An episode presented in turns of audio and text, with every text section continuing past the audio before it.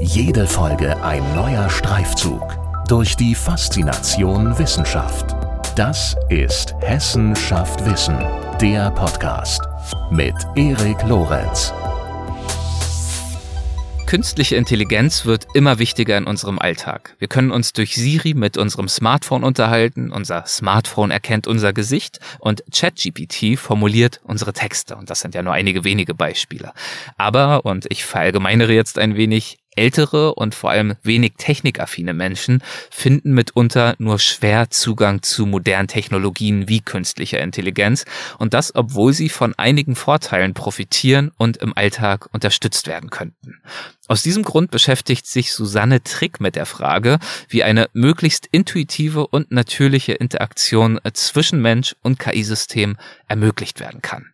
Susanne Trick promoviert am Center for Cognitive Science der TU Darmstadt und wurde dieses Jahr für ihre Forschung als KI-Newcomerin 2023 beim internationalen KI-Camp ausgezeichnet. In dieser Folge von Hessenschaft Wissen erklärt sie, welche Chancen KI-Systeme bieten, wie KI komplexes menschliches Verhalten erlernen kann, ob sie den Menschen in bestimmten Arbeitsbereichen ersetzen kann und sollte. Und natürlich sprechen wir auch darüber, welche Herausforderungen mit der Entwicklung von KI einhergehen, zum Beispiel in ethischer Hinsicht. Viel Freude bei dem Gespräch und los geht's. Hallo Frau Trick, herzlich willkommen bei Hessenschaft Wissen. Vielen Dank, dass Sie sich die Zeit nehmen für dieses Gespräch. Hallo. Hallo, vielen Dank, dass Sie mich eingeladen haben zu diesem Gespräch. Ich bin sehr gespannt. Ich auch, denn es geht, wage ich jetzt einfach mal zu behaupten, heute wirklich um ein spannendes Thema, ein Thema, das viele Menschen beschäftigt und das, naja, von einigen als die große Chance der Zukunft gesehen wird, von anderen vielleicht eher als so eine vage Gefahr. Wir sprechen über künstliche Intelligenz. Und damit verbinden viele Vorstellungen von, naja, von einer Welt voller Roboter, die uns, ich weiß nicht, das Essen zubereiten, Medikamente verabreichen, uns Gesellschaft leisten, was es auch sein mag. Also zum Teil sind das vielleicht realistische Vorstellungen, darüber werden wir ja gleich sprechen sicherlich. Zum Teil erinnern sie vielleicht auch an Szenarien einer Dystopie, die oft durch Filme vermittelt werden oder durch Serien wie Black Mirror oder Blade Runner oder auch Wall-E, der Animationsfilm, wenn ich da dran denke. Vielleicht mal zum Einstieg an Sie die Frage. Ähm, was denken Sie denn? Wird so unsere Zukunft aussehen? Wird künstliche Intelligenz den Menschen in vielen Arbeitsbereichen ersetzen?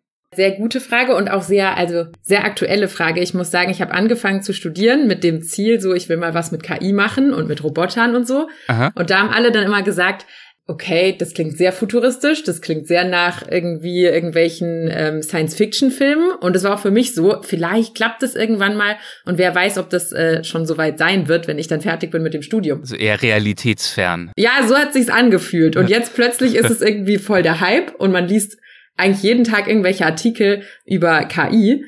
Das heißt, plötzlich ist es gar nicht mehr so realitätsfern. Und ich muss sagen, dass nicht nur mich, ich glaube auch viele andere Wissenschaftler hat das Tempo dann doch irgendwie überrascht. Also man hat irgendwie angefangen und dachte, das kommt irgendwann mal und jetzt ging es dann doch irgendwie schneller oder geht's schneller, als man gedacht hat. Und ich glaube, daher kommen auch viele von so Ängsten von Menschen, weil sie haben nicht damit gerechnet, dass es so schnell geht und sie haben sich in ihrem täglichen Leben auch nicht die ganze Zeit damit beschäftigt, so wie ich das mache und meine Kollegen das machen. Deswegen kann ich verstehen, dass da gewisse Ängste gibt. Aber ich glaube eben, auch wie Sie gerade schon gesagt haben, es gibt sehr, sehr viele, sehr große Chancen auch dadurch, weil diese Technik eben ganz, ganz viel Potenzial hat, auch in ganz verschiedenen Disziplinen. Also im Klimawandel kann die helfen, in der Pflege älterer Menschen, wo ich ja auch schon einiges, eine, ein Projekt zu gemacht habe und einiges zu geforscht habe. Da kann es natürlich auch wieder missbraucht werden, aber ich glaube, es hat ganz, ganz viele positive Seiten und ganz, ganz viel Potenzial, was wir einfach nur richtig nutzen sollen. Und wie die Zukunft sich da weiterentwickeln wird, da tue ich mich sehr schwer, irgendwas vorherzusagen, weil wie mhm. gesagt, ich wurde jetzt auch von dem Tempo eher überrascht und ich hätte vor fünf Jahren bestimmt nicht gesagt, dass wir jetzt da sind, wo wir sind. Ähm, aber ich kann mit Sicherheit sagen, dass KI immer wichtiger werden wird. Also dass KI nicht jetzt plötzlich wieder verschwinden wird. Also ich glaube nicht. Ich habe ein äh, Interview mit einer CEO oder was, also einer wichtigen Person bei äh, Signal, also äh, Signal, Signal, wie auch immer man es ausspricht, im Messenger-Dienst äh, gelesen und sie meinte, sie machen keine KI. Sie hätten schon so manchen technischen Hype ausgesessen und das würden sie jetzt hier einfach auch so machen. Und dann dachte ich so, okay, ähm, ob ich das jetzt, also ob man jetzt das jetzt so als Hype sehen kann, der in äh, zwei Jahren wieder vorbei ist, das sehe ich nicht so. Also ich glaube, das wird immer mehr werden und es wird immer breitere Anwendung finden und auch immer besser werden. Aber wann genau das sein wird, das traue ich mich hier überhaupt keine äh, Vorhersagen zu machen. Aber ich glaube, dass wir immer mehr mit KI arbeiten werden. Und ich glaube auch, ah, zu, wir hatten auch noch diesen Punkt mit dem Ersetzen. Ich mhm. glaube, dass wir immer mehr mit KI zusammenarbeiten werden. Und ich hoffe, dass es so ist, dass die KI unsere Arbeit erleichtern kann und verbessern kann.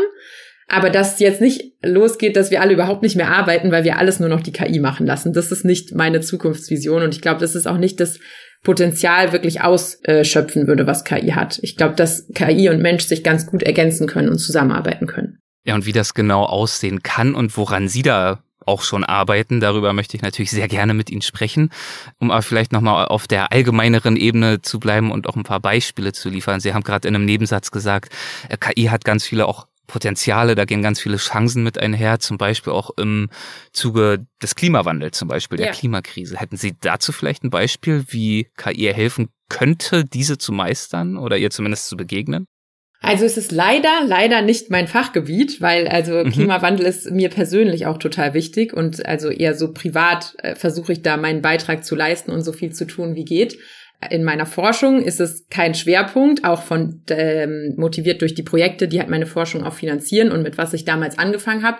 Obwohl ich glaube, es gibt immer ähm, Punkte, wo man das dann wieder verbinden kann. Zum Beispiel mache ich, kombiniere ich immer ähm, Outputs von Classifiern, also was die Classifier mir zurückliefern, was auch immer die klassifiziert haben, kombiniere das. Das kann ich am Ende auch auf Klimamodelle anwenden. Mhm. Aber zu der Frage zurückzukommen, ähm, habe ich mit einer Kollegin neulich geredet, die tatsächlich daran forscht, also die KI-Methoden einsetzt, um äh, den Klimawandel zu bekämpfen und da ihren Beitrag zu leisten durch KI eben. Und die modelliert, ähm, wie sich Gletscher entwickeln, also auch die Prognosen. Ah, ja wie werden sich Gletscher entwickeln in Zukunft.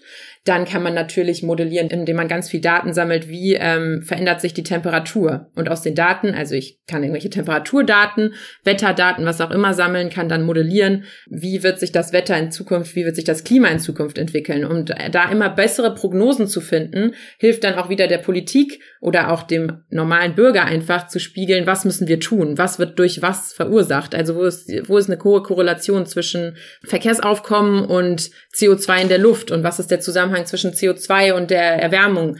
Ähm, ich glaube, da kann KI einfach, weil auch ganz viele Daten vorliegen, ganz viel leisten, um auch Handlungsvorschläge zu geben. Also was ist gerade schlecht fürs Klima, was müssen wir lassen?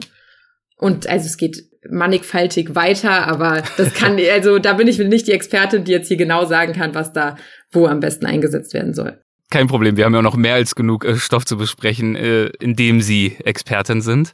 Ähm, bevor wir dazu kommen, aber noch eine letzte allgemeinere Frage. Sie haben gerade mehrfach Daten, Datensätze erwähnt, Prognosen, Handlungsempfehlungen. Was kann KI denn heutzutage schon und was kann sie noch nicht? Einige Menschen, die sich damit nicht so detailliert beschäftigen, haben vielleicht eher, ich weiß nicht, Vorstellungen, wie gesagt, Wall-E, Terminator, die Maschinen übernehmen das Kommando. Ähm, ganz so ist es ja nun nicht. Ähm, deswegen die Frage nach den Fähigkeiten der KI. Also die Fähigkeiten der KI ist auch keine leichte Frage, weil was ist mhm. die KI? Da würden man, könnte man sich jetzt auch mit verschiedenen Experten super lange streiten, was ist genau KI. Deswegen würde ich erstmal damit anfangen, wie man das irgendwie definieren kann, nur damit hier äh, für unsere Hörer ein klares Bild entsteht. Also KI ist erstmal alle Methoden, Algorithmen, die dazu eingesetzt werden oder an denen geforscht wird, um intelligentes Verhalten zu erzeugen. Und intelligentes Verhalten ist jetzt ja auch wieder nicht sehr ähm, präzise ausgedrückt. Wie, wie kann man sich das vorstellen? Natürlich denkt man an Lernen. Und oft wird ja auch Machine Learning oder maschinelles Lernen künstliche Intelligenz irgendwie gleichgesetzt. Aber das ist zu kurz gedacht, weil Machine Learning, maschinelles Lernen, ist nur ein Unterpunkt von KI. Also es, eine große äh, Blase ist quasi KI und da drin liegt das maschinelle Lernen. Also es geht ganz viel um Lernen. Also zum Beispiel, wie gesagt, Daten.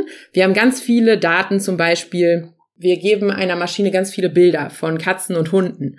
Und dann sieht sie die alle und lernt daraus, was sind die Merkmale des, eines Bildes, wenn da ein Hund drauf ist und was, wenn eine Katze drauf ist. Und dann lernt sie zu unterscheiden zwischen Hund und Katze. Das heißt, sie kann Bilder erkennen oder auch aus Videos irgendwie Katzen erkennen. Das wäre dann eine Form von intelligentem Verhalten, was sie aus Daten gelernt hat. Aber dann ist es nicht nur Lernen, sondern eben auch Wahrnehmung zum Beispiel. Wir Menschen können wahrnehmen, das ist Teil mhm. unseres intelligenten Verhaltens, also hören, sehen was auch wieder zu den Bilderkennungen ein bisschen passen würde, was dann auch schon, wo auch schon einiges geht, was KI kann. Also Bilder erkennen, äh, Objekte lokalisieren in Bildern. Dann was noch planen, denken, aber auch, äh, was auch für uns einfach ist, ist zum Beispiel irgendwas zu greifen.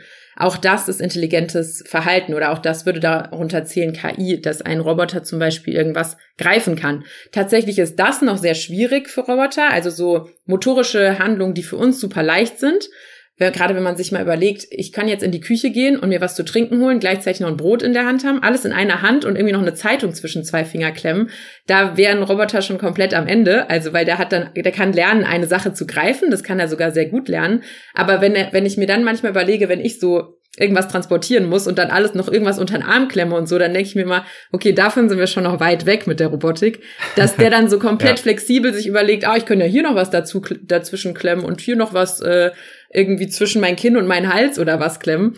Das ist für uns super leicht, da würden die meisten Leute gar nicht drüber nachdenken und für KI ist das halt sehr schwer. Vielleicht ist ja auch die intelligentere Variante in dem Fall einfach zweimal gehen, Oder aber das Korb. ist ja auch so eine ja, philosophische Frage unter aber den, gehen ist auch den, sehr schwer. denen, die lieber dreimal gehen oder lieber äh, riskieren, alles fallen zu lassen. Aber ja, ich verstehe, was Sie meinen. Ja. Und ein Punkt, was halt KI dafür sehr, sehr gut kann, ist halt sehr große Datenmengen verarbeiten. Zum Beispiel auch, also wir können uns jetzt nicht alles super gut merken. Unser Gedächtnis ist auch äh, limitiert. Das ist halt für einen Computer sehr viel einfacher.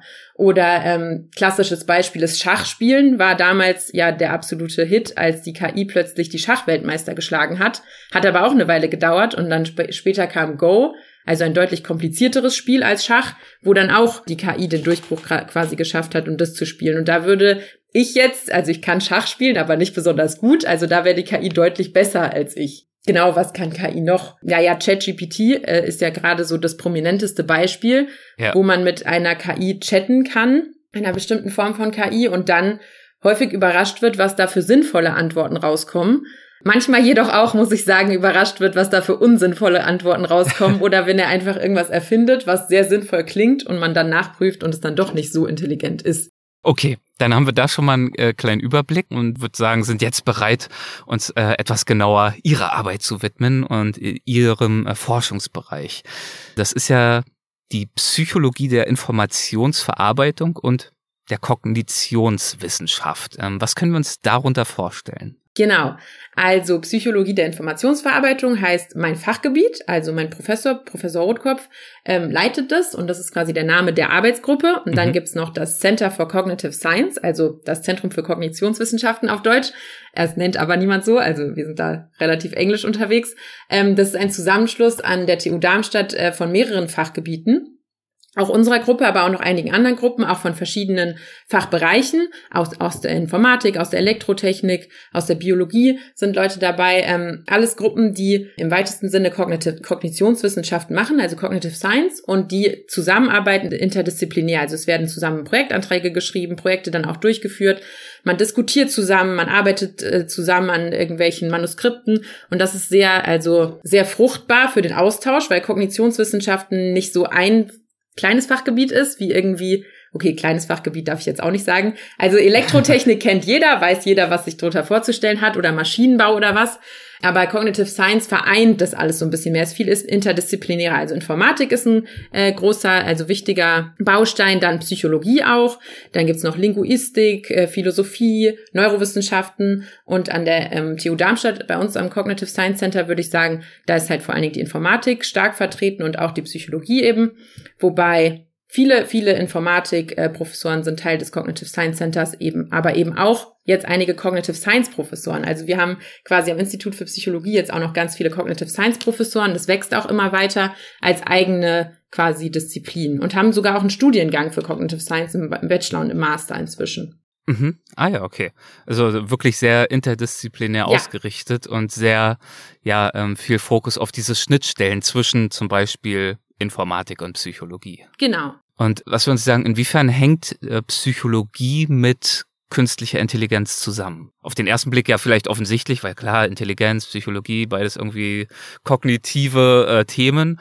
Gleichzeitig haben wir jetzt auch schon gesprochen über Datensätze, Analysen und so weiter und so fort. Genau. Naja gut, in der Psychologie werden auch Daten erhoben in Experimenten ja. und dann analysiert. Tatsächlich bin ich überhaupt keine Psychologin, also nicht im klassischen Sinne, weil also ich habe angefangen Psychologie und Informatik als Kombination zu studieren, das hieß Psychologie in IT, war aber einfach nur der Vorgänger von Cognitive Science. Das wurde dann nach ein paar Jahren, das gibt's jetzt auch nicht mehr, wurde dann umbenannt in Cognitive Science und was das mit KI zu tun hat, ist ähm, wir erforschen erstmal den Menschen. Also Psychologen ja auch, aber auch bei Cognitive Science geht es darum, wie arbeitet der menschliche Verstand? Und wir sehen auch den menschlichen Verstand als Informationsverarbeitungssystem.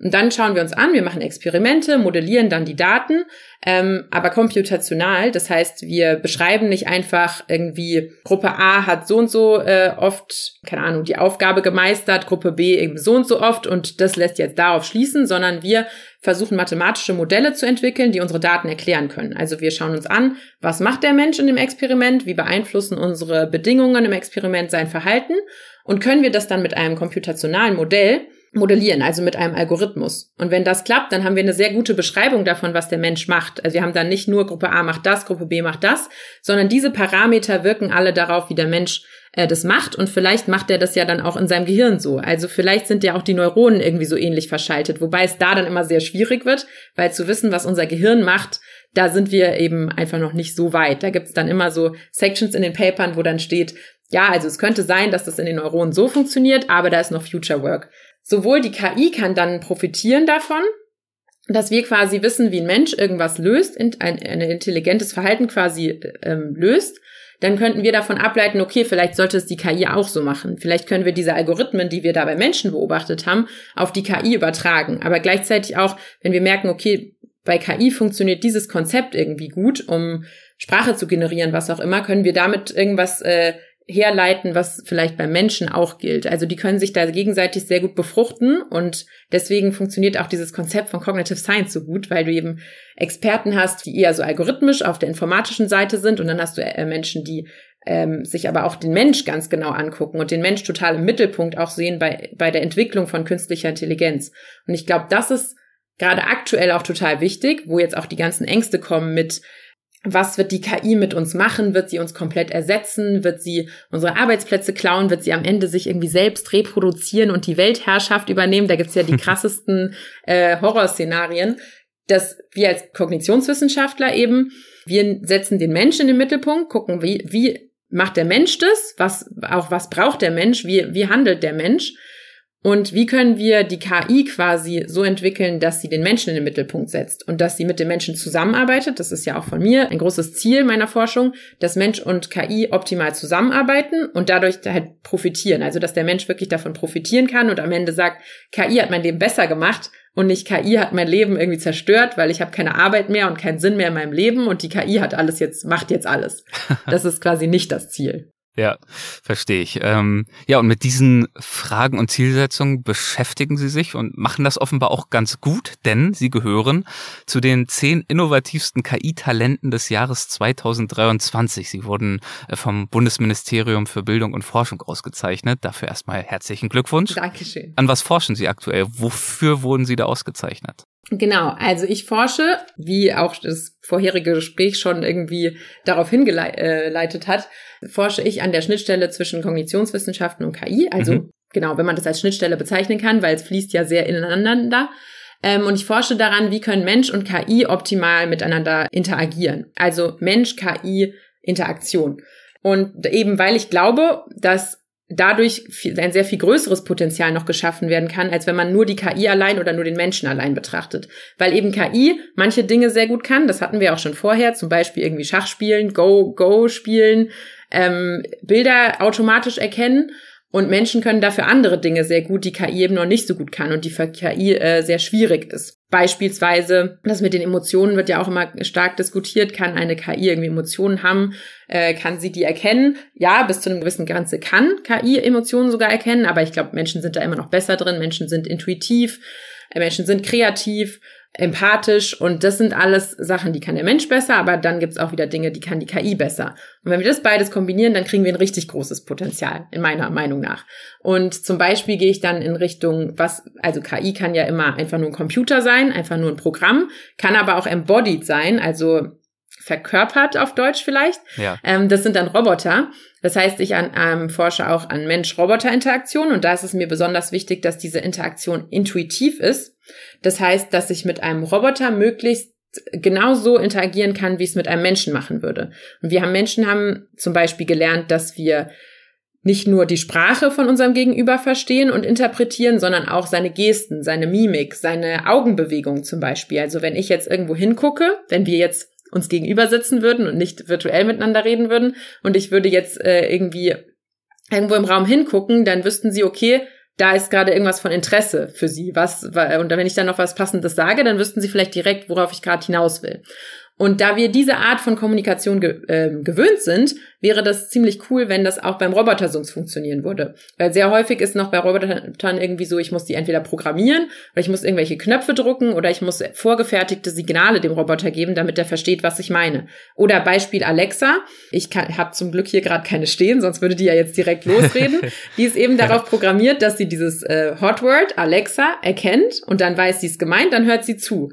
Und ich würde gerne, dass ich mit einem Roboter interagieren kann und ich den einfach normal ansprechen kann und der dann darauf reagiert, weil er gemerkt hat, äh, sie will gerade was von mir, ich sollte jetzt vielleicht mal schauen, dass ich ihr helfen kann oder wobei ich ihr helfen kann. Und dass ich nicht extra immer den Namen des Roboters vorher sagen muss, weil das ist alles Dinge, die muss ich extra lernen und die machen die Kommunikation weniger intuitiv. Und ich möchte, dass das so intuitiv wie möglich ist, weil eben auch nicht alle Menschen so flexibel sind, dass sie auf neue technische Geräte sich irgendwie einstellen können und dann immer direkt lernen können, wie kann ich das jetzt wieder äh, bedienen? Brauche ich da eine App für? Brauche ich da ein Smartphone für? Sondern ich möchte, dass zum Beispiel auch ältere Leute, die unterstützt werden müssen im Haushalt zum Beispiel, von so einem Assistenzroboter, dass die möglichst intuitiv mit dem interagieren können, wie sie es ihr ganzes Leben lang mit Menschen gemacht haben. Okay, also das heißt, Sie wollen wirklich darauf hinarbeiten, dass die KI dann die Absicht des Menschen von sich aus erkennt und der Mensch diese gar nicht unbedingt explizit machen muss, verbalisieren muss oder einen Knopf drücken muss oder Alexa rufen muss, genau. sondern der Roboter selbst oder die KI selbst soll erkennen aufgrund von, wie Sie es ja schon gesagt haben, Sprache, Gestik, Mimik, was jetzt gerade vielleicht das Ansinnen sein könnte. Und dafür brauchst natürlich eine, eine Lernfähigkeit der KI. Genau. Und was dann auch ganz wichtig ist, ist dieses ähm, wenn ich Intentionen erkennen möchte, also zum Beispiel, ich möchte, dass der Roboter mir ein Glas Wasser bringt, dann ist meine Intention, bring mir ein Glas Wasser. Und das muss der Roboter halt irgendwie von mir erkennen können. Und wo wir auch eben dran gewöhnt sind, wir hatten es ja jetzt schon mit Sprache, Gesten, Blickrichtung, ist es eben multimodal zu machen. Also, dass wir nicht nur über einen Kanal gehen, nicht nur Sprache, sondern dass wir ganz natürlich mehrere Modalitäten verwenden. Und das ist natürlich einerseits praktisch, weil manchmal erkennt ja ein Roboter auch was falsch. Also manchmal sage ich was und der Föhn ist nebenan an und er kann dann nicht mehr verstehen, was ich sage. Wenn ich aber gleichzeitig noch drauf zeige und drauf schaue, was ich haben möchte, dann kann er trotzdem quasi die Fehler ähm, ausgleichen, die er bei einer anderen Modalität gemacht hätte, weil er noch andere hat, die ähm, redundant sind. Das ist ein Vorteil, aber gleichzeitig ist auch noch ein sehr großer Vorteil, und das ist, worauf meine Forschung vor allen Dingen abzielt, ist, dass die Unsicherheit darüber, was jetzt die Intention des Menschen ist, wird reduziert. Also es ist ja immer Unsicherheit da. Alles, was wir in unserem Leben machen, ist unsicher. Also wir denken zwar, hier steht eine Zimmerpflanze neben mir, weil ich sehe die, aber trotzdem habe ich eine ganz kleine Unsicherheit darüber, ist sie wirklich da oder nicht? Steht sie genau da, wo ich, wo ich denke, dass sie steht? Also alles ist irgendwie ein bisschen unsicher. Wenn es zum Beispiel draußen neblig ist, wird die Unsicherheit viel größer, weil dann sehe ich ja nicht mehr so genau, wo was ist. Also ich sehe immer noch, da ist ein Auto, aber wo das genau steht, kann ich halt nicht mehr so genau sagen, weil meine Se Sinn sehen wird dann unsicher. Alle diese Modalitäten, auch was der Roboter eben inferiert von meinen Intentionen, sind unsicher. Und wenn ich jetzt aber mehrere äh, Modalitäten integriere, also kombiniere, zum Beispiel Sprache und Gesten, dann werde ich sicherer darüber, was die Intention ist. Und es ist ja sehr sinnvoll, auch Unsicherheiten zu repräsentieren, zum Beispiel im Umgang mit älteren Menschen, weil wenn der Roboter sich total unsicher ist, was ist die nächste, was ist die Intention, was möchte die Person gerade von mir, dann sollte er vielleicht besser nochmal nachfragen, anstatt irgendwas zu machen, was gerade gar nicht angebracht ist, die Person damit äh, zu verwirren oder vielleicht im schlimmsten Fall sogar zu gefährden, weil das eben gerade keine Aktion ist, die sie erwartet und dann irgendwie eine Kollision oder was auch immer auslösen könnte. Genau. Also es geht darum, multimodale Daten zu verwenden um einerseits Fehler zu vermeiden durch diese Redundanz von Daten und andererseits eben auch die Unsicherheit zu reduzieren darüber, was der Mensch gerade vom Roboter möchte.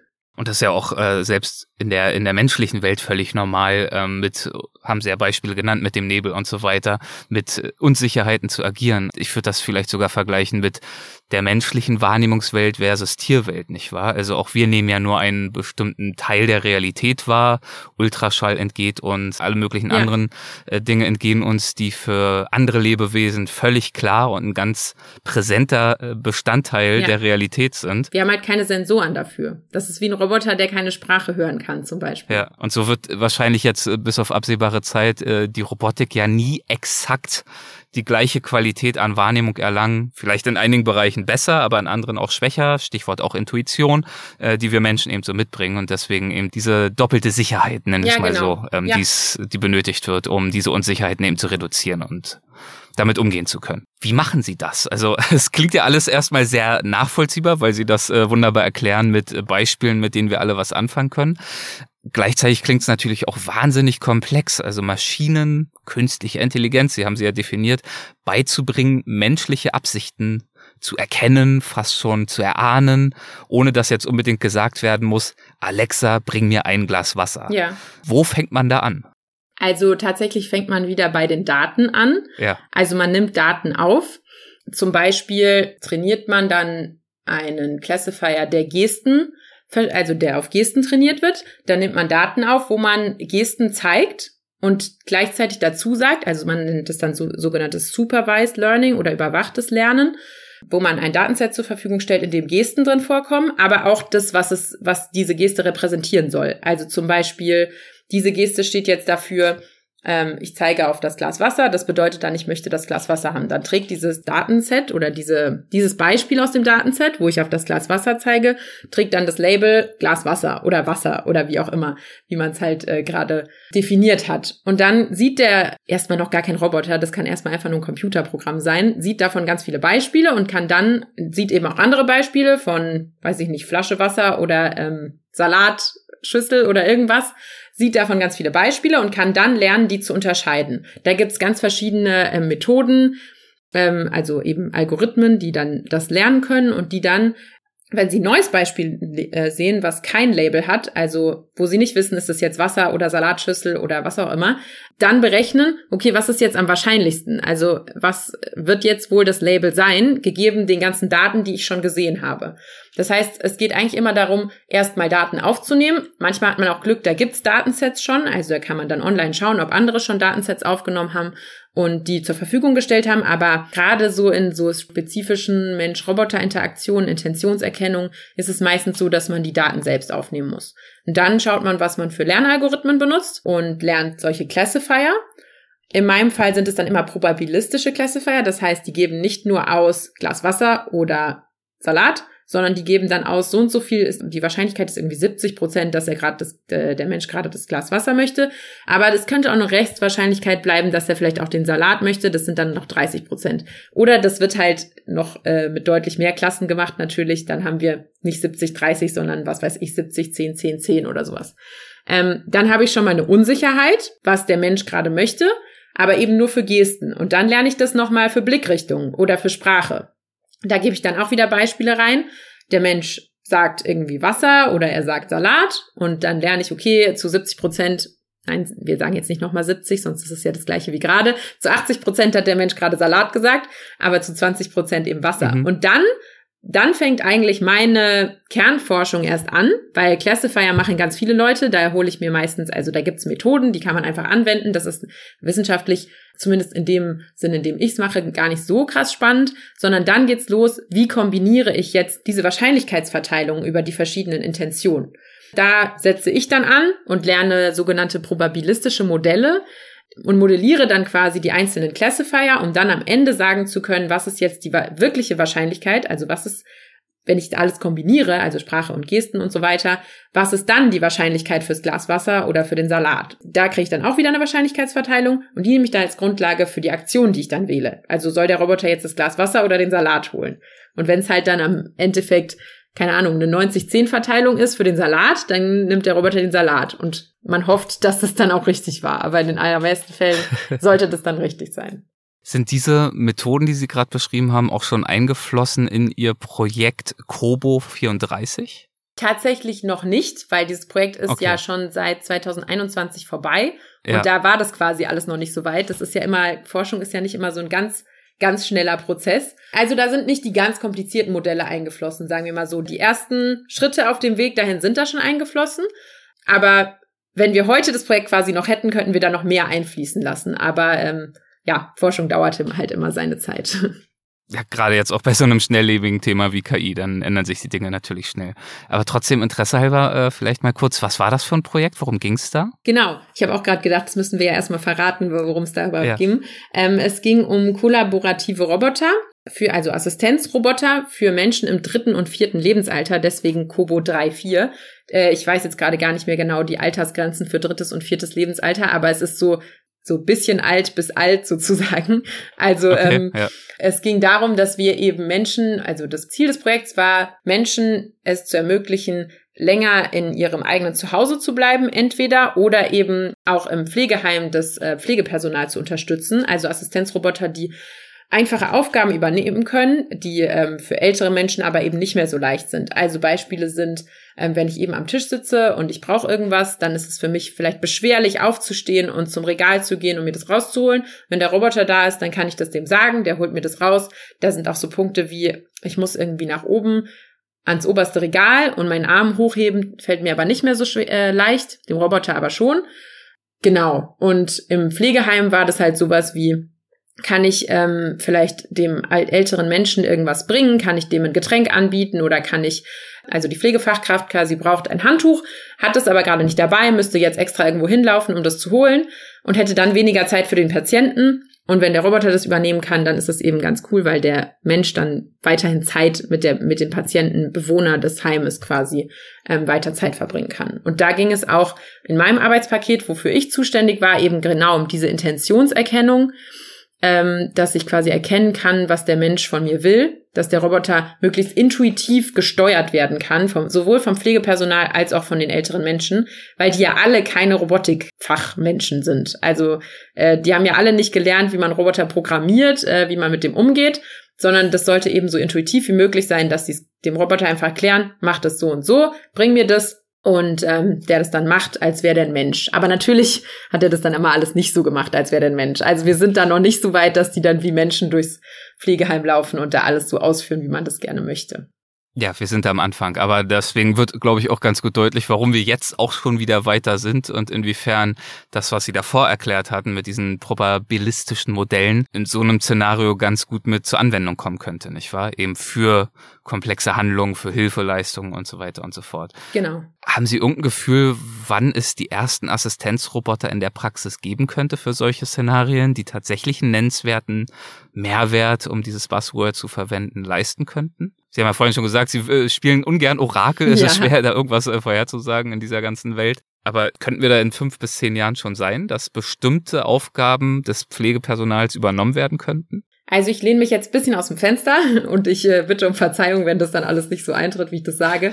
Ich habe auch gestern gelesen, dass ähm, eigentlich jeder namhafte Wissenschaftler, also so von diesen ganz äh, super krassen Leuten da, wo jetzt auch immer die ganzen, also die da bei der KI so richtig wichtig sind und so richtige Meilensteine entwickelt haben, da ziehe ich mich auf gar keinen Fall dazu, aber dass die alle ähm, schon mal eine Voraussage gemacht haben für die Zukunft, die komplett falsch war. Das heißt, vielleicht ist es auch gar nicht so schlimm, wenn man eine falsche Vorhersage macht.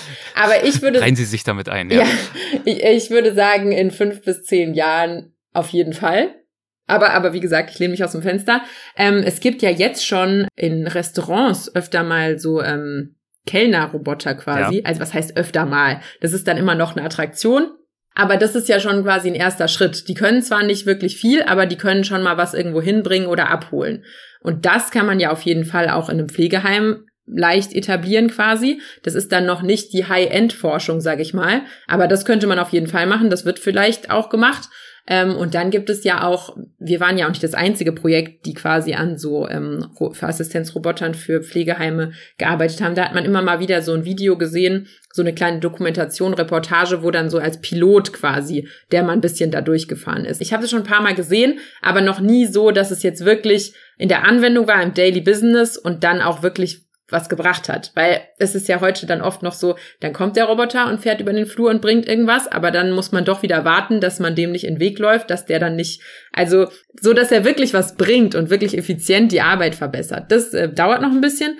Aber wenn wir uns die aktuelle Entwicklung so angucken, wie schnell das alles geht, würde ich sagen, in fünf Jahren könnte das auf jeden Fall da sein und in zehn bestimmt. Aber wir können uns das ja in fünf oder zehn Jahren nochmal anhören und dann schauen. Dann ähm, nageln wir sie jetzt auf jeden Fall darauf fest ja. und werden uns das genau anschauen, wie es da weitergeht. Ja, Sie haben ja angesprochen, also Hoffnungen, die damit einhergehen. Im Pflegebereich ist das ja auch sehr nachvollziehbar, wäre zum Beispiel das Pflegepersonal zu entlasten. Bekanntlich ähm, haben wir einen Mangel an Pflegepersonal und das Personal, das es gibt, ist oft überlastet. Ja. Das heißt also, wenn bestimmte einfache Aufgaben wegfielen, um mehr Zeit zu schaffen, sich wirklich äh, empathisch um die um die Menschen zu kümmern, dann wäre das natürlich ein, ein toller Erfolg. Ja. Und äh, gleichzeitig ähm, gibt es dann sicherlich aber auch Befürchtung könnte ich mir vorstellen, äh, wenn Hörerinnen und Hörer uns jetzt zuhören, wenn wir zurückschauen, wie es in der Vergangenheit oft war, dann eben doch so, dass die frei werdenden zeitlichen Ressourcen manchmal eben nicht genutzt werden, um besser zu arbeiten, entspannter zu arbeiten, menschlicher zu arbeiten, sondern manchmal eben dann doch auch diese frei werdenden Ressourcen genutzt wurden, um sie einfach wegzurationalisieren und Geld mhm. zu sparen. Ja. Ähm, deswegen gehen ja auch äh, genau diese Ängste mit diesen ganzen Themen auch einher, nicht wahr? Also, dass eben durch künstliche Intelligenz Arbeitsplätze verloren gehen könnten. Ehrlich gesagt, werden sie vielleicht ja auch verloren gehen, beziehungsweise sich zumindest ändern. Neue Arbeitsplätze werden entstehen. Einige werden vielleicht sicherlich auch obsolet werden. Ähm, es wird aber auch befürchtet, dass Desinformationen äh, verbreitet werden können. Ne? Das kriegen wir auch schon mit ChatGPT. Es gibt ja auch in visueller Art und Weise, dass jetzt durch die künstliche Intelligenz auch fast fotorealistische Bilder erzeugt werden oder zum Beispiel wurden von Trumps angeblicher Verhaftung, ja. ähm, die so in dieser Form ja auch nie stattgefunden hat und trotzdem überall durch Twitter geisterte. Ähm, es gibt die Befürchtung, dass moralische Entscheidungen nicht mehr wirklich getroffen werden könnten. Was denken Sie darüber? Ich weiß, das ist jetzt eine sehr große Frage, aber ich bin mir sicher, ähm, so aufregend das alles ist, dass Sie mit diesen Bedenken ja regelmäßig konfrontiert werden und dann, auch wenn das vielleicht gar nicht unbedingt Ihre Aufgabe sein sollte in erster Linie, dann in so einer Rechtfertigungssituation sich wiederfinden. Aber ich bin sicher, dass Sie sich ja auch selbst für sich selbst, für Ihre Arbeit und Sie setzen sich gern mit diesen Themen auseinander. Deswegen die Frage, wie denken Sie über diese Herausforderung selber nach? Ja, also ich habe mir natürlich diese Frage schon oft gestellt, weil man muss ja auch irgendwie rechtfertigen, was man macht vor sich selbst. Also weil ich will ja mhm. nicht Teil äh, der Entwicklung sein, die dann Menschen ihren Arbeitsplatz äh, wegnimmt. Und zum Beispiel gerade in Pflegeheimen, ich will nicht, dass Pflegeheime nur noch von Robotern besiedelt werden, die dann äh, die Pflegenden quasi ähm, nur noch pflegen und da ist kein einziger Mensch und die haben keine, keinen menschlichen äh, Kontakt mehr. Also das ist ja überhaupt nicht das, worauf ich hinstrebe. Ja. Und wir hatten tatsächlich auch ein, ähm, wir haben so ein Praktikum gemacht im Rahmen dieses Kobo 3.4 Projektes, wo wir in ein Pflegeheim in Garmisch-Partenkirchen gegangen sind, immer so, also abwechselnd. Jeder hatte so einen anderen Tag und hat dann mal eine Frühschicht, Spätschicht mitgemacht. Wirklich ist so mitgelaufen wie so ein Schülerpraktikant. Also hat dann erstmal gesehen, was läuft in dem Pflegeheim so ab, was gibt's für Aufgaben, was könnte ein Roboter auch machen. Aber wir haben natürlich auch mit den ähm, Pflegekräften geredet. Die wussten ja, warum wir da sind und haben dann von denen auch Feedback gekriegt, was halten die davon. Und das ist ja jetzt schon, das war 2018 im Oktober, also das ist schon sehr lange her wieder, das ist schon die fünf Jahre her quasi. Da war das ja auch noch überhaupt nicht so in der Diskussion wie heute. Aber die haben auch direkt gesagt, so wir wollen das nicht, weil ähm, wir können das viel besser und ihr könnt doch nicht jetzt behaupten, dass ähm, Roboter unsere Arbeit machen könnten. Da mussten wir direkt da, dazu Stellung nehmen quasi. Und was ich denen dann gesagt habe, war, ich will auch nicht, dass Roboter eure Arbeit übernehmen also ich will nicht, dass hier nur noch Roboter rumfahren, aber stellt euch doch mal vor, ihr hättet einfach nicht mehr so ganz so viel Zeitstress. Also ihr könntet Dinge, die ähm, der Roboter halt übernehmen kann, dem Roboter abgeben und hättet dafür fünf Minuten länger bei Frau Müller oder was, die gerade ein bisschen mehr Zuwendung braucht. Und dann haben die schon auch gesehen, dass das also positiv sein könnte und meinen dann, ja, wenn ich so einen Roboter hätte, das würde ich, fände ich schon gut. Aber natürlich muss man da sehr sensibel dann sein nicht, dass dann der Betreiber dieses äh, Pflegeheims oder ähm, kann ja auch auf eine Firma anwenden im, in der Industrie, mhm. ähm, dass der dann meint, ah ja gut, der kann ja jetzt so und so viele Stunden Arbeit übernehmen, dann stelle ich einfach eine Pflegekraft weniger ein, weil dann haben wir genau dasselbe Problem wie vorher, nur dass noch eine Person weniger einen Job hat quasi. Und deswegen versuche ich auch, also klar, ich bin kein Politiker, aber ähm, während meiner Entwicklung quasi bin ich ja auch im Diskurs mit der Gesellschaft, mit anderen Wissenschaftlern und so, dass ich quasi meinen Teil dazu beitrage, dass es so entwickelt wird, dass es dem Menschen dient und nicht den Menschen unnötig macht oder den Menschen quasi bekämpft. Also dass sich auch ein ähm, Angestellter in einer äh, Fabrik zum Beispiel soll sich nicht so fühlen, als müsste er jetzt den Roboter, der da getestet wird, irgendwie bekämpfen, dass der schlechter ist als er, sondern das sollte irgendwie als Symbiose gesehen werden. Und deswegen bin ich ja auch in dieser Human AI Interaction. Es geht darum, dass ihr gut zusammenarbeitet und nicht, dass die KI deinen Job macht und du machst gar nichts mehr. Oder die KI nimmt dir die Aufgaben weg, die du gerne machst sondern sie ist eher so, die KI macht die Aufgaben, die für dich gefährlich sind, die für dich anstrengend sind oder die für dich einfach so langweilig wiederholend immer sind und du machst ja. die coolen Aufgaben. Also das ist eher so die Vision und ich glaube, wenn das so funktionieren würde, hätte eigentlich jeder Lust auf eine KI, weil jeder hat in seinem Job Sachen, die er nicht mag und wenn die die KI machen würde, wäre das ja eigentlich Bombe. und dann äh, Desinformation ist ja auch so ein Punkt, der ist ja gerade auch mit ChatGPT sehr ähm, nochmal in die Diskussion gekommen, in die öffentliche. Und ich habe es ja vorher schon gesagt, ich frage den manchmal was und er sagt mir halt offensichtlich was Falsches. Also ich habe ihn gefragt, was könnte ich hier für ein Paper zitieren? Ähm, was das hier belegt. Ich meine, sonst suche ich mir irgendwie meine Paper dann alle per Googlen oder so raus. Das kann schon mal sehr lange dauern und es wäre ja super praktisch, wenn ich ChatGPT das einfach fragen kann. Das habe ich gemacht. Der hat mir ein Paper gegeben, das klang super gut. Die Autoren waren so mir bekannt, so vage, also die gab es in dem Feld. Der Titel klang perfekt und dann noch eine kleine Zusammenfassung, wo genau das drin stand, was ich gesucht habe. Ich dachte, Jackpot, mhm. das kann nicht sein. Natürlich prüfe ich das, gehe auf Google Scholar, gebe diesen Titel des Papers ein. Es gibt es einfach nicht. Dann mache ich es nochmal, kommt wieder richtig gutes Paper, es gibt es auch nicht. Und dann sage ich ihm, Entschuldigung, könntest du mir vielleicht Paper geben, die es gibt, weil das gerade hattest du einfach erfunden. Und dann sagt er ganz höflich, oh, tut mir leid, mein Fehler, ähm, dann gebe ich dir jetzt hier eins, was es wirklich gibt. Natürlich gab es auch dieses nicht. Und ähm, tatsächlich ChatGPT 4 löst dieses Problem. Also wenn man dann dafür bezahlt monatlich, dann passiert es nicht mehr. Ähm, aber es ist total gefährlich, weil stellen wir uns vor, ich hätte das nicht gegoogelt, ich hätte das so in mein Dokument reingeschrieben. Das wäre einfach falsch gewesen, das wäre auch super peinlich gewesen. Aber ich glaube, es gibt halt einige Menschen, die denken, wenn sie ChatGPT was fragen und der sagt was, dass das muss stimmen, weil das ist ja eine KI, das ist ja intelligent. Mhm. Das ist gefährlich. Also das, da glaube ich, gerade für so Desinformation muss man ganz viel bilden, ganz viel aufklären, ganz viel schulen quasi. Wie gehe ich mit dem Zeug um? Also ich kann das nutzen und ich habe dann auch schon mal eine Inspiration quasi gekriegt, was ich da zitieren könnte oder so. Äh, oder dadurch, dass ich halt was Falsches gesucht habe, was es gar nicht gab, was gefunden, was ich dann zitieren konnte. Aber ich kann das nicht für bare Münze nehmen, ohne das zu überprüfen. Und da muss man halt quasi Leute schulen. Was, was ist dahinter überhaupt? Also was hat das gelernt?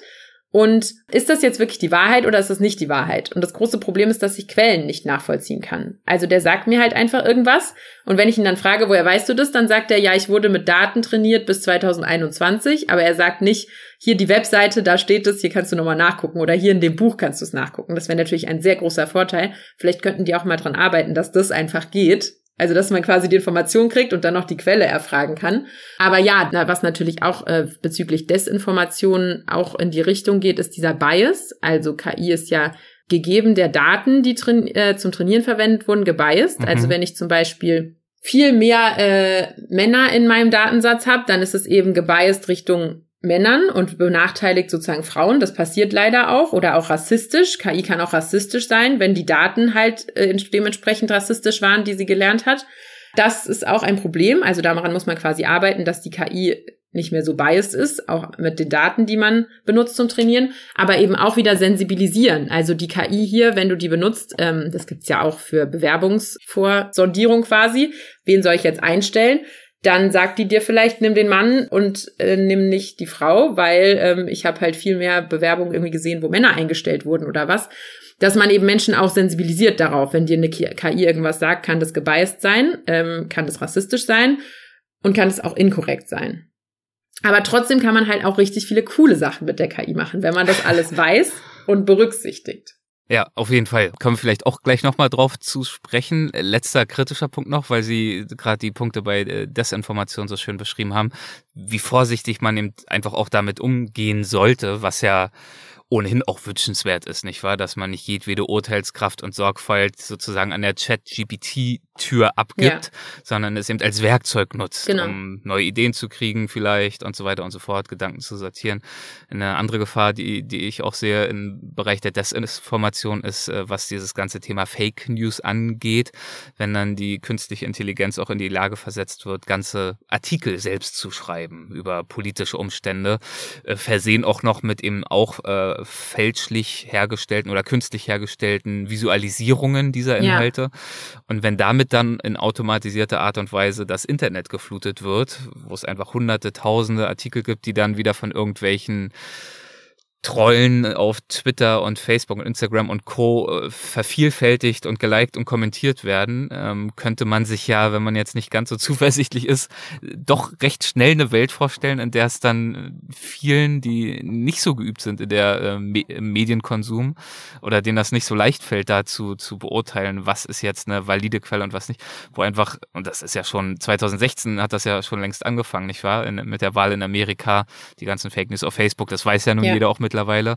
Aber da, das könnte natürlich äh, theoretisch potenziell nochmal ganz, ganz andere Ausmaße annehmen. Ja, vor allen Dingen früher war so ein Bildenbeweis, dann konnte man Bilder irgendwie faken, dann war ein Video, war aber schon noch ein Beweis und jetzt sind Videos schon so, dass man es als Laie nicht mehr unterscheiden kann. Also das ist auf jeden Fall äh, eine Gefahr, aber wie Sie auch gerade schon sagten, der Ungeschulte ist dann noch viel ähm, anfälliger für. Und deswegen würde ich auch total dafür plädieren, dass wir zum Beispiel in Schulen, also ich weiß, als ich in der Schule war, war KI überhaupt kein Thema.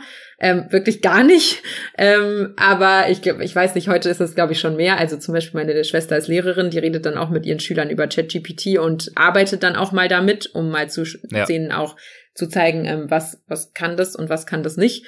Aber ich glaube, das müsste nicht nur in Informatik zum Beispiel, weil viele Schüler haben ja auch gar nicht so viel Informatik. Also zumindest als ich in der Schule war, konnte man das noch relativ gut umgehen, indem man es abgewählt hat. Mhm. Aber dass man, dass man halt da, da was drüber lernt. Also dass man lernt, mit Medien umzugehen. Also dass man weiß, man kann Deepfakes machen. Und ich weiß, ich weiß selber nicht, wie man die erkennt, ehrlich gesagt, ob man da irgendwelche Tricks äh, kennen kann oder ob man vielleicht auch wieder KI einsetzen kann, um die zu erkennen und dann quasi davor zu warnen. Das könnte ich mir gut vorstellen, dass das quasi geht wo man dann KI wieder positiv nutzen kann, um äh, gegen die, die schlechten Sachen vorzugehen, die sie hervorgebracht ja. hat. Am Ende wird es wahrscheinlich, wie Sie sagen, darum gehen, Medienkompetenz zu erlangen. Und das wird sicherlich anspruchsvoller werden, aber ein Mittel der Wahl wird dann im Zweifel vermutlich sein, auch wenn es aufwendiger ist, doppelt Quellen zu checken, ja. nicht wahr? Also dann eben auch nochmal eine vertrauenswürdige Quelle hinzuzuziehen. Ähm, und die gibt's ja nun auch nach wie vor und äh, zu überprüfen, ob das nun wirklich der Wahrheit entspricht. Es war ja auch schon immer so, also wir haben, wir haben damals in der Schule gelernt, man darf nicht nur eine Quelle nehmen, man muss mehrere ja. nehmen. Und wir haben gelernt, man darf Wikipedia nicht benutzen. Richtig. Jeder von uns hat Wikipedia benutzt immer als erstes, wenn man ein Referat über irgendwas macht. Die Lehrerinnen und Lehrer bestimmt auch, ja. Genau, man guckt sich Wikipedia an, aber dann weiß man schon mal so grob, was ist überhaupt die äh, Information, die ich so kriegen könnte, was ist es, worum es hier in meinem Referat gehen soll. Und dann habe ich mir halt Sachen gesucht, die ich zitieren darf. Also dann habe ich Sachen gesucht, die ich als Quelle angeben darf und die seriös sind. Und habe dann geschaut, okay, habe ich jetzt alles, was in Wikipedia drin steht quasi. Und so könnte man ja auch mit ChatGPT umgehen. Ich krieg erstmal was von dem dann weiß ich erstmal so, ja, so und so könnte es sein. Aber jetzt muss ich mir halt nochmal Quellen suchen. Also ich meine, ich würde auch nie ChatGPT in einen Artikel schreiben als Quelle. Aber ich kann ja schon mal denen was fragen. Und dann kann ich schauen, okay, womit kann ich das jetzt belegen? Und ChatGPT kann man ja auch noch an, ein, ganz anders einsetzen. Also wenn ich mal Viele sagen mir, dass die irgendwelche Briefe an Vermieter oder so oder Beschwerden an, an Firmen oder so damit formulieren, so höfliche Beschwerde, die aber trotzdem bestimmt mhm. ist und damit sehr ja. zufrieden sind. Das ist ja komplett getrennt von Desinformation und dieser ganzen Problematik. Kenne ich übrigens auch ein paar Leute, die es genau dafür schon nutzen und sehr, sehr begeistert ja. sind, wie gut das funktioniert und dass ihr Stil im äh, Schriftverkehr plötzlich deutlich besser ist als vorher, dank äh, ChatGPT. Ja, naja, also wie Sie äh, gerade ja auch schon gesagt haben, es gibt natürlich wahnsinnig viele und aufregende, positive Art und Weisen, KI einzugehen. Das ist ja auch das, was Sie in Ihrer Arbeit ja. so sehr beflügelt. Ähm, deswegen auch die Frage, wie sind Sie denn überhaupt auf diese aufregende Welt gestoßen und aufmerksam geworden? Wie und warum und wann haben Sie angefangen, sich für künstliche Intelligenz zu interessieren? Ja, das war gar nicht so früh tatsächlich. Also in der äh, Schule habe ich ja, wie ich gerade schon erwähnt habe, man kann ja da Informatik immer abwählen. Das habe ich auf jeden Fall gemacht, weil äh, ich, ah ja, okay. komisch, ne? Aber damit, ich habe ja. äh, da ähm, irgendwie immer so Bilder bearbeiten müssen und so und dann wurde das immer relativ willkürlich irgendwie mit Vieren bewertet und ich hatte sonst nirgends Vieren. Also Informatik war tatsächlich mein schlechtestes Fach in der Schule. Ähm, dann, das mochte ich natürlich deswegen nicht und habe es dann, ich glaube, nach der siebten oder achten auch abgewählt und habe es nie wieder gehabt. Was ich eigentlich auch schlimm finde, dass das überhaupt ging. Also heutzutage ist es hoffentlich anders, weil das kann nicht sein, dass man irgendwie wirklich fast gar keine Berührung mit Informatik in der Schule kriegt, obwohl es so wichtig ist und auch so viel Spaß macht, weiß ich jetzt. Ähm, und dann habe ich auch ähm, während der Abi-Phase und so habe ich auch gedacht, ich würde Jura studieren und irgendwie Staatsanwältin oder was werden oder Richterin oder irgendwie sowas. Und das war auch bis zum Abitur. Ich glaube, meinen Mitschülern habe ich das noch erzählt, dass das quasi der Plan ist. Und dann habe ich aber irgendwie, gerade so in der Prüfungsphase, wo es dann ganz am Schluss war, habe ich irgendwie gedacht, so Computer sind ja schon die Zukunft. Und das sollte man ja schon vielleicht was, äh, was mit bisschen können. Aber da, also davor war ich wirklich so, wenn mein Computer dieses Okay oder Abbrechen irgendwie so ein Warnfenster da aufging, dann war habe ich meinen Papa gerufen und gefragt, was ich jetzt machen soll. Ich war wirklich komplett unskilled. Ähm, und habe dann aber irgendwie das Gefühl gekriegt, ich sollte vielleicht da noch mal so ein, in die Richtung irgendwie schnuppern um dann vielleicht doch irgendwie was damit zu machen. Ich weiß nicht, woher das kam, aber das war in mir drin, dass ich vielleicht sowas mit Programmieren oder so könnte irgendwie cool sein. Ähm, und mein Papa ist Professor an der ähm, Frankfurt University of Applied Science äh, für Elektrotechnik, aber er macht also im Fachbereich Elektrotechnik, ich glaube, das darf ich jetzt gar nicht sagen, er sagt immer Telekommunikationsnetze, nicht Elektrotechnik. und hatte aber, hatte auch mit, ein paar wissenschaftliche Mitarbeiter und die haben auch programmiert und so weiter. Und dann hat er gesagt, komm doch einfach in der Zeit zwischen Abi und Studium, also wo man Zeit hat quasi, komm doch mal drei, drei Wochen mit zu mir in die ähm, FH und kannst da mit meinen äh, Mitarbeitern, die zeigen dir bisschen was, wie man Java programmiert und so, und dann kannst du es dir mal angucken. Also so ein inoffizielles Praktikum. Äh, dann haben die mir gezeigt, so ich habe dann so ein Chatprogramm entwickelt, ähm, also auch online, nicht nur hier so auf dem eigenen PC, sondern in, in verschiedene Räume konnte ich dann chatten. Das habe ich selber programmiert mit Java. Natürlich habe ich super viel Hilfe gekriegt, weil wie gesagt, ich konnte gar nicht programmieren. Aber es hat mir sehr, sehr viel Spaß gemacht. Und aufgrund dieser drei Wochen, wirklich, die einfach nur so aus meinem Bauch kamen, ich sollte mal was mit Computern lernen, habe ich dann beschlossen, dass ich eben Psychologie in IT studieren werde. Ich habe dann geguckt, und äh, was es so gibt. Also Informatik habe ich auch mir angeschaut, aber das war mir irgendwie zu weit weg vom Menschen und Psychologie in IT war dann der perfekte Kompromiss mit, ich lerne was über den Menschen, aber ich lerne eben auch Programmieren und habe das dann angefangen und ich hatte ähm, großen Respekt davor, das anzufangen, weil mir alle bei Studienberatungen und so weiter gesagt haben, dass man eigentlich schon programmieren kann, wenn man anfängt, Informatik zu studieren und dass das eigentlich alle schon mehrere Spiele und was selber programmiert hätten. Also hatte ich große Angst, dass ich Programmieren nicht äh, lernen werde. Aber das, und es war auch im ersten Semester, es war immer hart quasi, also die Hausübungen da, das Programmieren, das war immer schon, da habe ich da viel Zeit investiert, aber es hat mir sehr, sehr viel Spaß gemacht. Und jetzt, also ich liebe Programmieren. Also es war wirklich eine sehr gute Idee, dass ich nicht Jura studiert habe. äh, und so kam ich dann drauf. Und dann war natürlich die, also mit Psychologie in IT, dann hat man so gesehen, okay, man kann dann auch Einführung in die künstliche Intelligenz irgendwann hören im Bachelor und so weiter. Und da habe ich dann gedacht, okay, KI, ja, das ist schon cool, was man damit alles machen kann. Und Robotik war immer so, hoffentlich irgendwann. Und das kam dann erst im Master tatsächlich, weil ich dann ein Praktikum gemacht habe beim Deutschen Forschungszentrum für künstliche Intelligenz im Robotics Innovation Center. Das klang schon direkt äh, sehr cool. Da habe ich dann meinen ersten Kontakt mit Robotern gehabt und habe das dann an der TU Darmstadt danach dann auch schön weiterführen können. Genau, so hat sich eins zum anderen gefügt und jetzt mache ich KI und Robotik und äh, ja. Und kein Ende abzusehen. Und bin sehr glücklich damit, ja. Ja, man merkt's, ja. Sie haben gesagt, äh, Programmieren hat so viel Spaß gemacht. Äh, was hat Ihnen daran so viel Freude bereitet im Studium? Also, das, was am meisten wirklich Freude bereitet, ist, wenn es geht. Also, man sitzt ganz lange da und man hat ganz viel Frustration. Es ist auch wirklich wichtig, dass man frustrationstolerant ist. Also beim Promovieren eh, aber beim Programmieren auch schon. Da, weil es ist irgendwo ein Fehler in diesem Code und es kommt die ganze Zeit nichts raus und man ist wirklich kurz vorm Verzweifeln und dann macht man es wieder aus und wieder an und dann ist immer noch der Fehler. Also man schläft eine Nacht drüber, aber man hat es immer noch nicht. Und dann googelt man ganz viel. Googeln ist auch super wichtig übrigens fürs Programmieren, weil man die ganze Zeit immer Fehler googeln muss und äh, irgendwie findet man dann irgendwann findet man es raus und plötzlich ist der Balken grün. Also wir hatten immer so Programmierprojekte, wo der Balken grün werden musste. Oder plötzlich ja. spuckt es das Ergebnis aus, was es soll. Und dieser Moment, das war in den äh, ersten Semestern, ich bin durchs Haus getanzt. Ich war dann einfach nur noch, das war so viel Endorphine freigesetzt.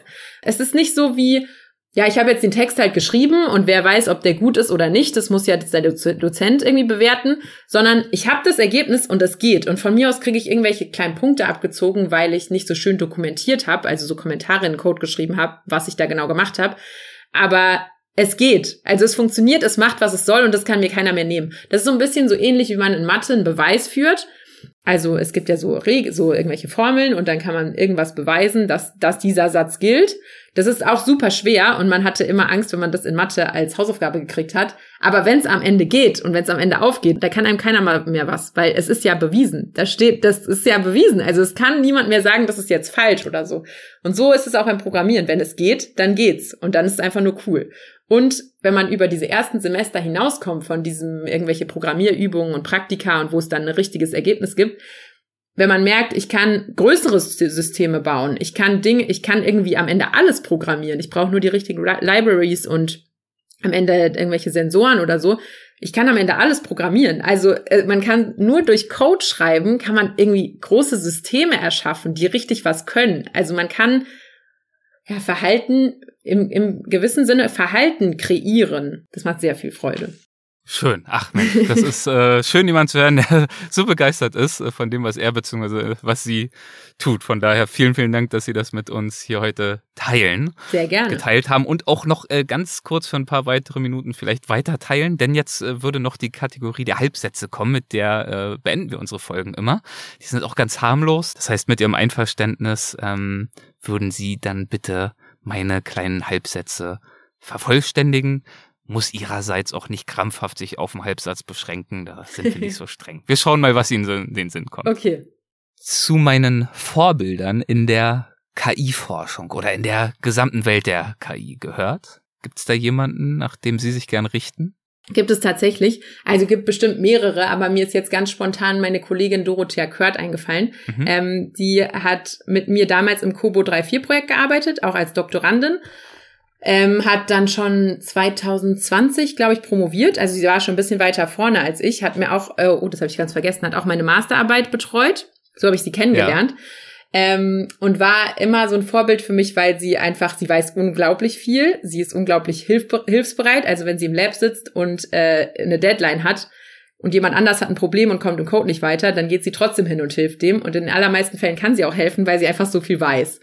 Genau, und äh, ich habe sie schon vor vielen Jahren habe ich ihr gesagt, dass sie irgendwie so ein bisschen mein Vorbild ist, weil sie saß in einer Konferenz und hat komplett äh, mit anderen Wissenschaftlern diskutiert und hat komplett die ganze Diskussion plötzlich geleitet, obwohl eigentlich andere die Diskussion geleitet haben, weil sie einfach äh, so präsent war und so viel wusste. Genau, und deswegen würde ich sie da eigentlich nennen. Kompetenz, Kompetenz und Kindness ist eine schöne Kombination dann, ja, wenn man ja. mit so jemandem zusammenarbeiten darf. Und hat auch immer sehr viel Spaß gemacht, mit ihr zusammenzuarbeiten. Tut es bis heute. Sie leitet auch das IKIDA-Projekt, in dem ich jetzt angestellt bin. Also es war quasi das Nachfolgeprojekt zum Kobo 3.4-Projekt.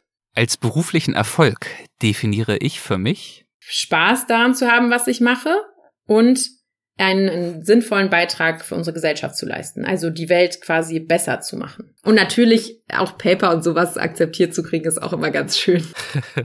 und natürlich, wenn es grün wird. Ja. Wenn der Balken grün leuchtet. Das ist natürlich genau. auch ein Riesenerfolg dann jeweils. Haben Sie eigentlich schon beantwortet? Ich frage trotzdem nochmal, ob Sie das im Nachhinein jetzt immer noch so sehen. Wäre ich nicht Kognitionswissenschaftlerin geworden, wäre ich wohl ja, wäre ich wohl Juristin geworden tatsächlich. Okay. Und würde mir wahrscheinlich auch Spaß machen.